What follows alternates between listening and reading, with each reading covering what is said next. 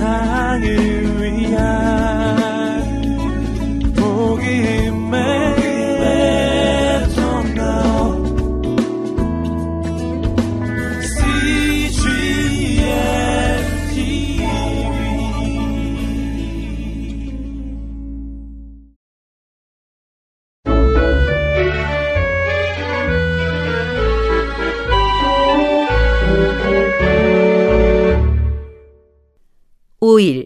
창세기 16장부터 18장 말씀입니다.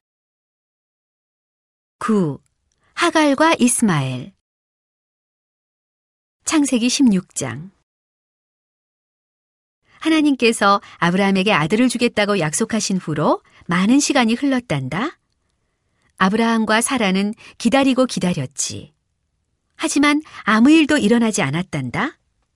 드디어 사라는 더 이상 기다릴 수가 없었어. 기다리다 지친 사라는 아브라함에게 말했단다. 하나님께서는 당신에게 아들을 주겠다고 약속하셨어요. 당신은 아버지가 될 거예요. 하지만 나더러 어머니가 될 거라고 약속하신 것은 아닌 것 같아요. 나는 이미 너무 늙었어요. 더 이상 아이를 낳을 수 없다고요. 그러니 당신이 다른 여자와 다시 결혼하는 것이 좋겠어요. 내 여종 하갈과 결혼하는 것은 어때요? 하갈은 아직 젊잖아요. 분명히 당신에게 아들을 낳아줄 거예요. 하갈이 아들을 낳으면 우리 아들인 것처럼 키우면 되잖아요. 그 말을 들은 아브라함은 바보 같은 일을 했단다. 바보 같은 일이 뭐냐고? 아브라함이 사라의 말대로 하갈과 결혼을 했지 뭐야? 이제 아브라함은 부인이 두 명이 되었어. 게다가 아브라함은 이렇게 하는 것을 하나님께서 좋아하실지 하나님께 전혀 여쭤보지 않았단다. 여쭤보았더라면 하나님께서는 분명히 그렇게 하지 말라고 말씀하셨을 텐데 말이야. 아브라함은 하나님께 물어보지도 않고 사라의 말을 들었단다. 그 일 때문에 앞으로 슬픈 일이 많이 일어나게 돼.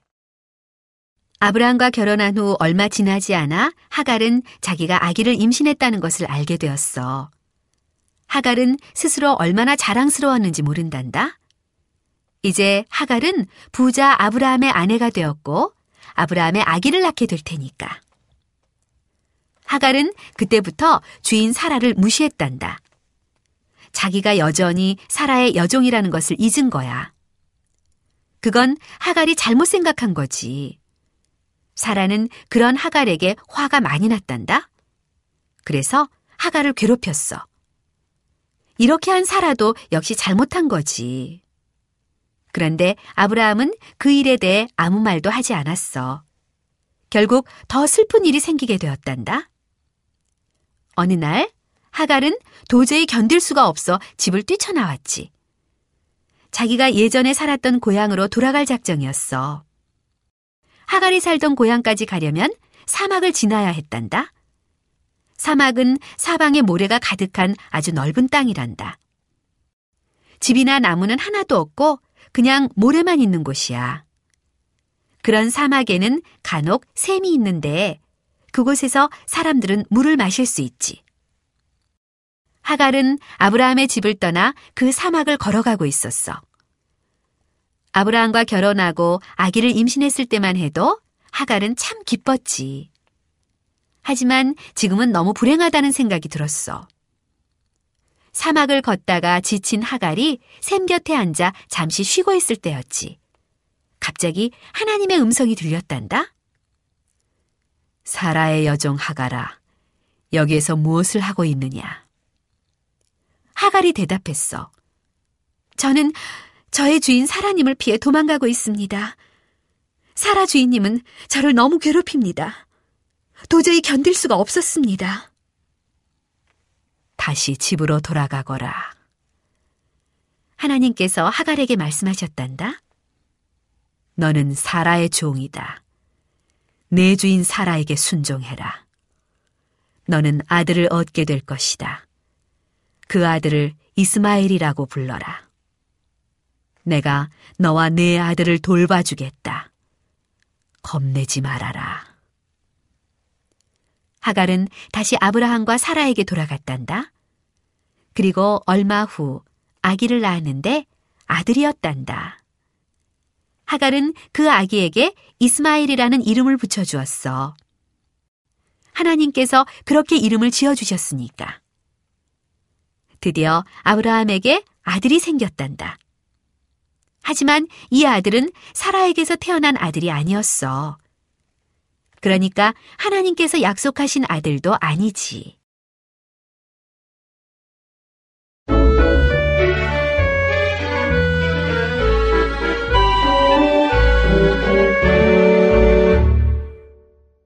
(10) 아브라함을 찾아온 세 사람 창세기 17장 18장 어느덧 이스마엘은 13살이 되었단다. 이스마엘은 아버지 아브라함의 천막에서 지냈지. 목자들이 가축을 돌볼 때면 따라가 도와주기도 했단다. 아픈 어린 양이 있으면 곁에서 보살펴 주기도 했어. 키가 큰 낙타 등에 올라타 보기도 했지. 아브라함은 이스마엘을 끔찍이도 사랑했어. 이스마엘이 태어나기 전까지 아브라함의 천막 안은 항상 조용했단다. 그런데 지금은 제잘제잘 이스마엘의 말소리가 끊이지 않았어. 아브라함의 기분도 덩달아 좋아졌단다. 나중에 아브라함이 세상을 떠나면 이 모든 재산은 이스마엘이 물려받겠지. 하나님께서 아브라함에게 약속하셨던 모든 복을 이스마엘이 받게 되겠지. 적어도 아브라함은 그렇게 믿었어. 하지만 그것은 아니었단다. 하나님의 계획은 아브라함의 생각과 달랐어. 어느 날 하나님께서 아브라함과 얘기를 하고 계셨단다. 이야기 도중 하나님께서는 벌써 네 번째로 같은 말씀을 하셨어. 아브라함, 너의 자손은 그 수가 아주 많아질 것이다. 너의 자손 중에는 왕들도 많이 태어날 것이다. 가나안에 있는 이 모든 나라가 너의 자손들의 땅이 될 것이다. 그리고 너의 아내 사라는 아들을 낳게 될 것이다. 아브라함이 대답했어. 주님, 제 자손이라면 제 아들 이스마엘을 말씀하시는 것이지요. 사라와 저는 너무 늙었습니다. 이제 아이를 낳을 수 없다는 것을 아시잖아요. 그렇지 않다. 하나님께서 말씀하셨어.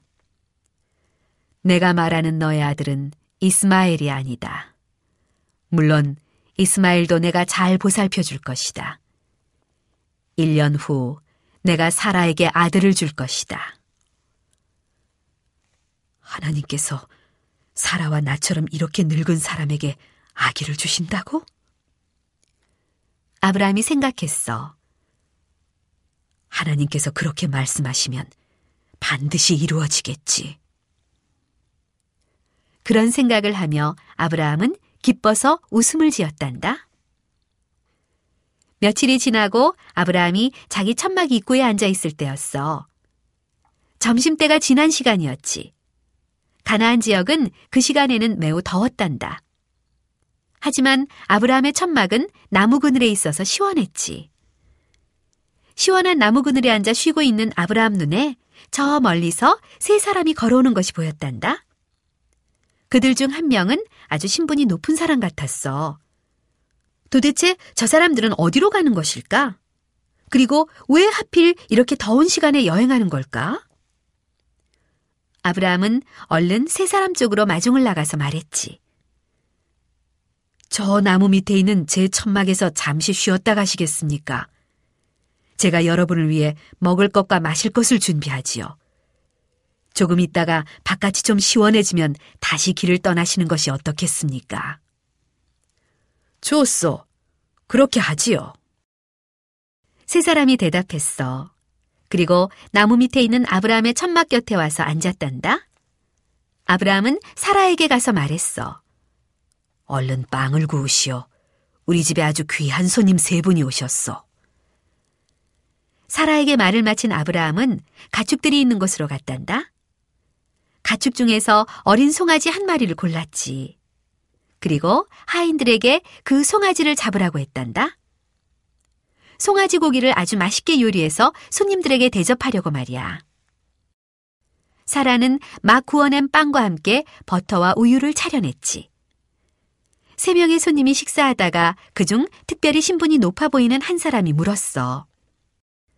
아브라함, 당신의 아내 사라는 어디 있어? 제 천막 안에 있습니다. 아브라함이 대답했어. 맞아. 사라는 그때 천막 안에 숨어서 손님들이 하는 이야기를 몰래 엿듣고 있었단다. 그 사람은 계속해서 말했어. 1년 뒤 내가 다시 올 것이요. 그때 사라는 아들을 품에 안고 있을 것이요. 그 말을 듣는 순간 아브라함은 이 사람이 누구인지 알게 되었어. 그분은 바로 하나님이셨어. 하나님께서 천사 둘을 데리고 아브라함을 찾아오신 거야.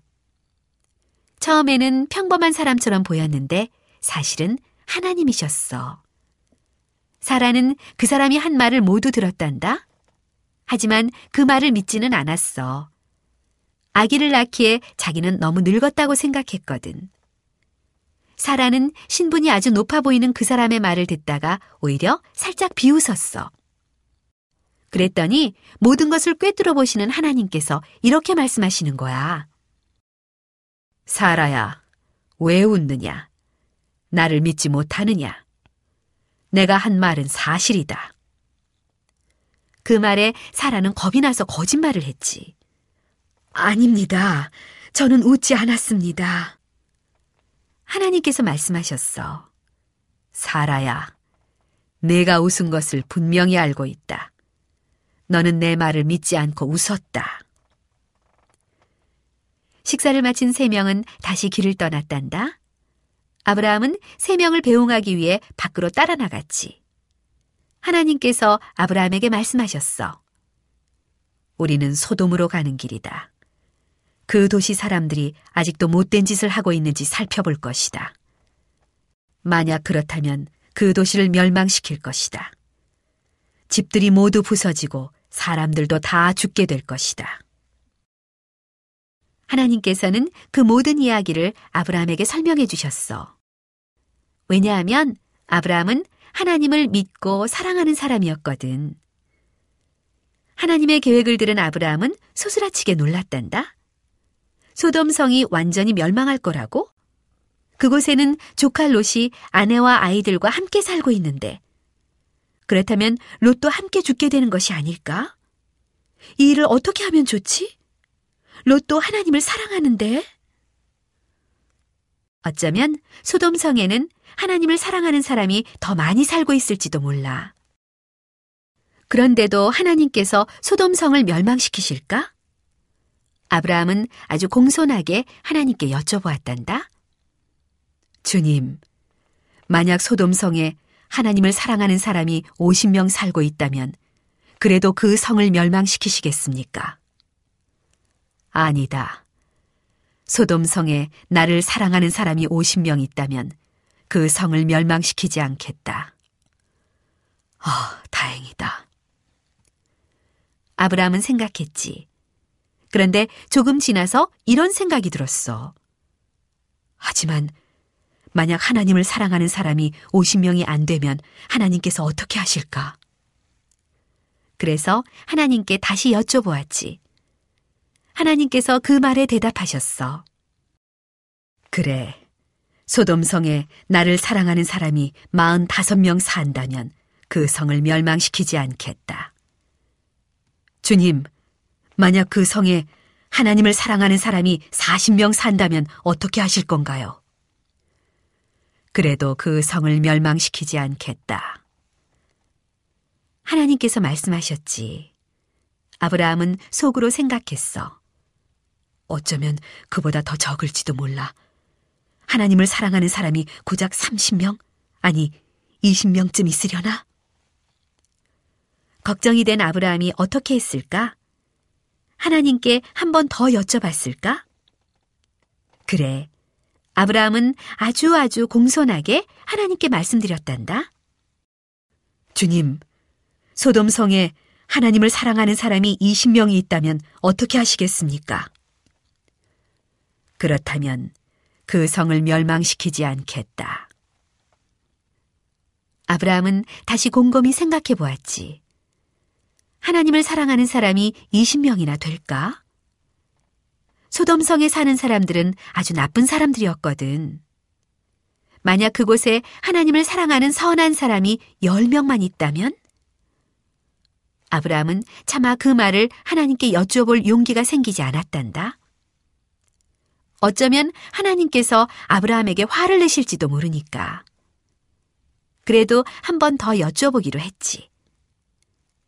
주님, 소돔성에 하나님을 사랑하는 사람이 딱 10명뿐이라면 그 성을 어떻게 하시겠습니까? 다행스럽게도 하나님께서는 아브라함에게 화를 내지 않으셨어. 그리고 이렇게 말씀하셨단다. 소돔성에 나를 사랑하는 사람이 10명밖에 없다 해도 그 성을 멸망시키지 않겠다. 그 말씀을 하시고 하나님께서는 갑자기 사라지셨어. 아브라함은 우울한 마음으로 집으로 돌아왔단다.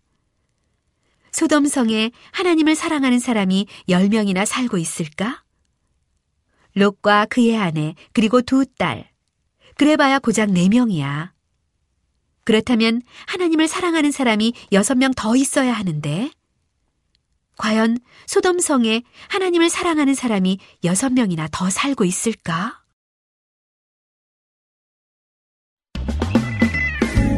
온 세상을 위한